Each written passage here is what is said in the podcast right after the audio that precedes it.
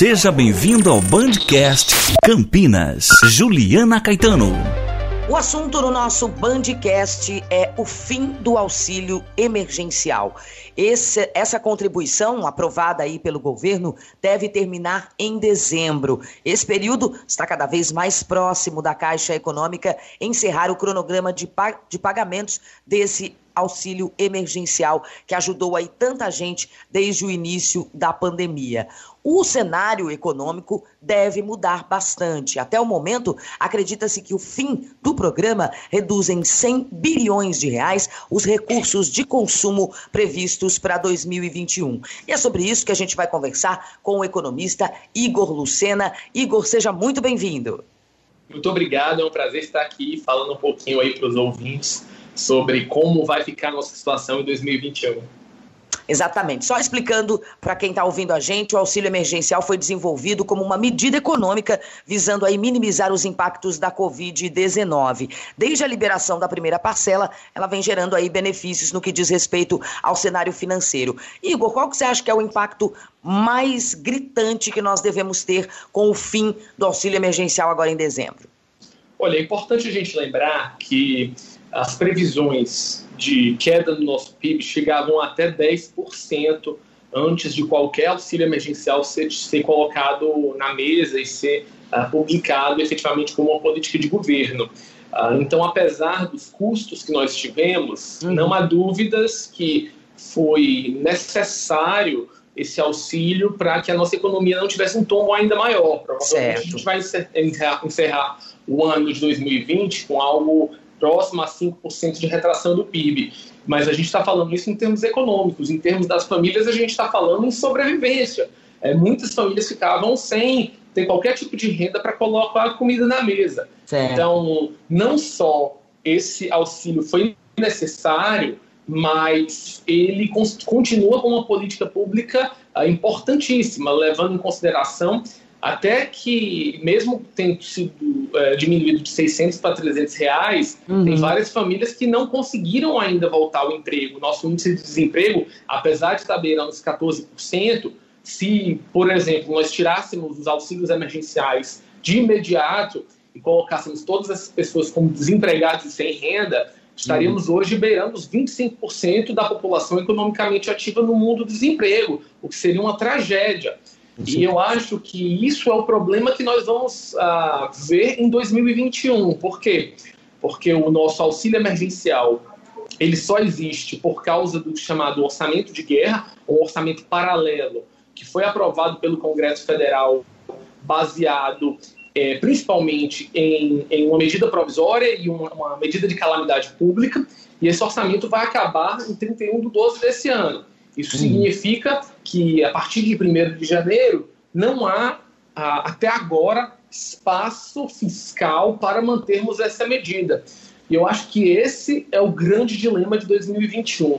Por um hum. motivo muito simples. Por mais que nós tenhamos a vacina ainda esse ano, o que eu acho que seria uma coisa totalmente é, otimista, não vai demorar menos, pelo menos três meses ou seja, o primeiro trimestre que a gente está falando, para a gente começar a sair do sistema de isolamento social e a, a vida voltar ao normal. Isso significa que tornará, a, se tornará absolutamente necessário a manutenção desse tipo de auxílio, não sei se na maneira que está ou na quantidade de pessoas, mas de uma mas seria interessante continuar, então. Exato. Não uhum. só ele seria interessante, quanto ao meu ponto de vista, ele é essencial. Países mais ricos como o nosso, a União Europeia, os Estados Unidos, Coreia do Sul, Canadá, já colocam abertamente essa, essa necessidade, já fazem planos para isso. Uhum. O nosso maior problema é onde arrumar o dinheiro em relação a isso. Uh, o governo federal vem trabalhando em várias frentes. Não é que o dinheiro não exista, mas aqui uh, se, a gente pode analisar como se tivéssemos escolhas de Sofia. Uh, por um lado, nós podemos ampliar o decreto emergencial de calamidade pública por mais três meses, o que seria uma situação complexa, porque poderia furar o que a gente chama teto do, da regra de ouro, ou seja, a gente, não, a gente estaria se endividando para pagar gastos correntes, o que é proibido por lei hoje. Uhum. Por outro lado, existem outras opções que para governos não são tão atraentes, que uhum. seriam diminuir uh, subsídios a setores agrícolas e industriais, ou, por exemplo, uh, cortar outros subsídios que têm auxílios uh, que não são tão efetivos, já se falou sobre o, o, o, o seguro pesca, o defeso e vários outros orçamentos. O que acontece é que, na realidade, nós vamos ter que realinhar o orçamento de 2021 se quisermos manter uh, o auxílio emergencial pelo menos pelo primeiro trimestre. Mas, do meu ponto de vista, e como a economia ainda está muito fraca, uhum. retirar daqui basicamente um mês esse, esse auxílio seria temerário do ponto de vista da família e dos empregos para todas as regiões do Brasil. Era isso a próxima pergunta que eu ia te fazer, Igor. Qual o setor que deve ser mais afetado com o fim do auxílio? Esse é interessante falar porque a gente está vendo uma, uma, uma volta da economia muito longe daquele V que muita gente se falava.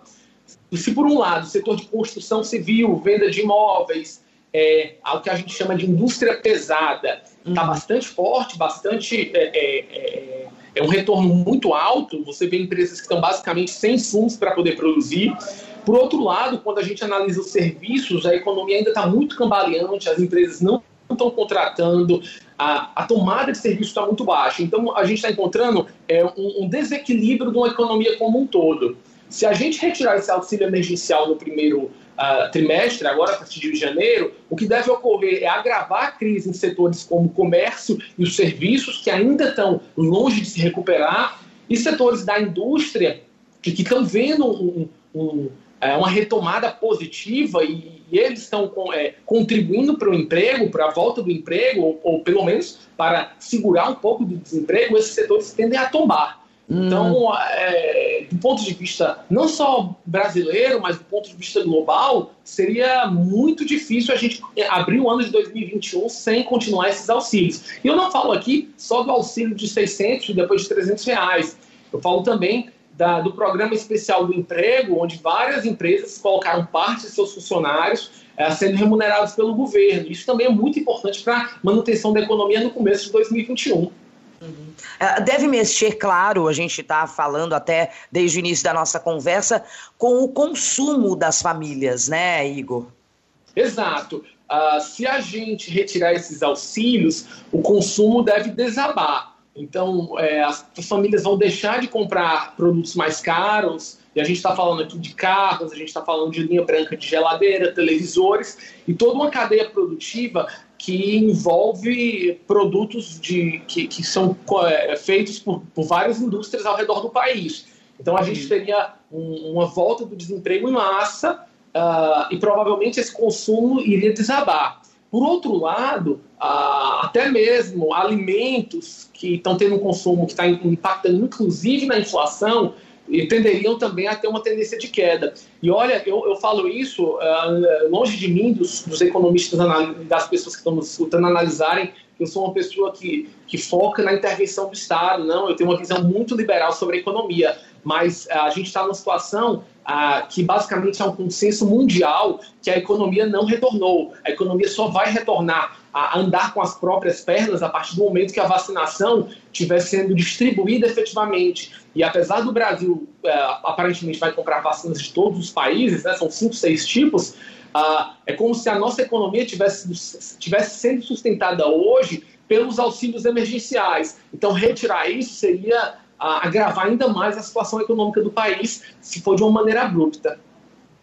Tá. Agora, Igor, de uma maneira geral, então você já reforçou que acharia menos temerário para o mercado brasileiro que o auxílio emergencial uh, continuasse sendo pago. Que valor você acha que uh, poderia continuar sendo pago? E, e, você reforça também essa situação de que seriam nos primeiros três meses. Isso não deixaria as pessoas uh, dependentes desse auxílio emergencial, Igor?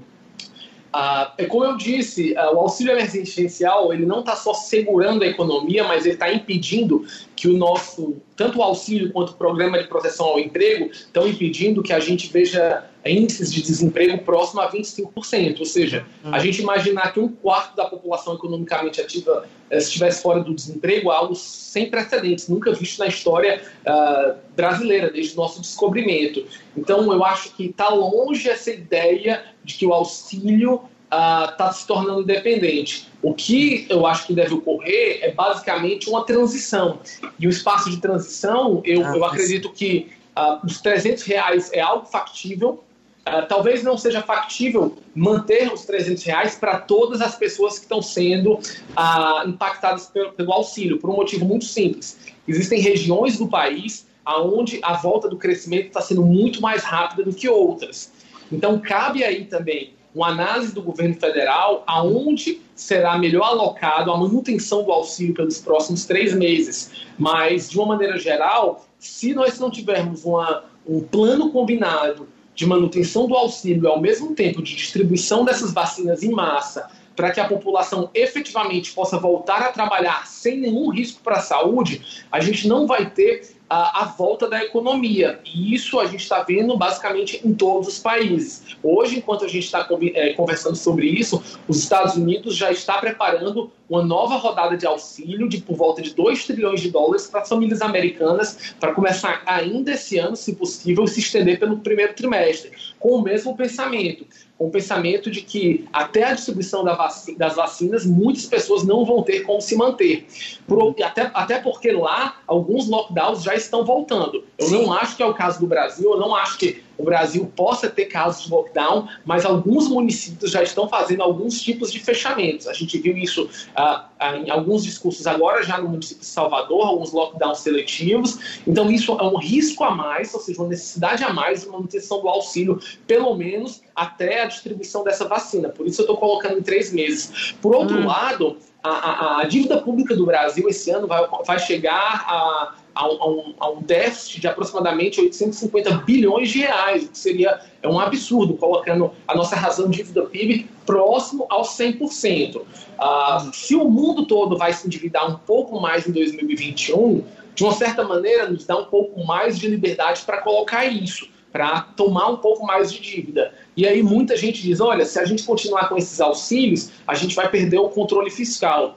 Eu sou um pouco cético em relação a isso. Eu acho que se no, no, curto prazo a gente manter o auxílio e realocar despesas do atual orçamento da República, a gente consegue manter o índice de contas públicas e, ao mesmo tempo, manter ah, o consumo das famílias. Por outro lado, o governo federal tem que fazer as reformas eh, trabalhistas, a, a reforma tributária, a reforma do Pacto Federativo. Se nós fizermos as reformas ao mesmo tempo que mantivermos ah, os auxílios emergenciais, sinalizamos para o mercado que vamos combater a crise no curto prazo, mas no longo prazo vamos manter a credibilidade fiscal, o que não seria um grande problema para o Brasil. Então, eu acho que é uma medida de mão dupla aí. É combater tá. a crise agora e mostrar para o mercado que as reformas estão sendo feitas e que no longo prazo nós vamos cair essa razão de dívida PIB e que as contas brasileiras vão se tornar equilibradas a partir dos próximos anos. Uhum. E mesmo considerando uma segunda onda aí de Covid-19, o governo parece não não estar tá muito inclinado a prolongar esse auxílio emergencial, né, Igor? É, eu acho que ainda não há uma, uma visão majoritária do governo em, a, em, em, prolongar esse auxílio emergencial. Contudo, e eu, e eu vejo isso claramente, a gente está encerrando o segundo, o segundo turno das campanhas, vários uhum. municípios não estão colocando a verdade dos casos, então, a partir da próxima semana, a gente provavelmente vai ver aí uh, os, os, números reais do Brasil, o que se não mostrarem que nós estamos numa segunda onda, vai mostrar que nós estamos numa, numa, numa situação muito crítica. E, basicamente, mesmo que o governo federal não queira colocar, vai existir um comprometimento, um comprometimento de pauta, tanto da Câmara dos Deputados quanto do Senado Federal, e eu acredito que isso vai se tornar uma questão inevitável. Uh, não está sendo debatido agora, infelizmente, por uma situação eleitoral do momento. Mas, ah. pela minha, minha visão e pelo que eu acho sobre as disposições do governo, a manutenção do auxílio emergencial vai ser a pauta dominante do mês de dezembro. Uhum. Para a gente fechar, Igor, você acha que é, esse é, pode ser um dos motivos que façam a economia brasileira patinar em 2021? Olha, eu, eu, aí eu já. A gente vai demorar mais para se reerguer por causa disso também.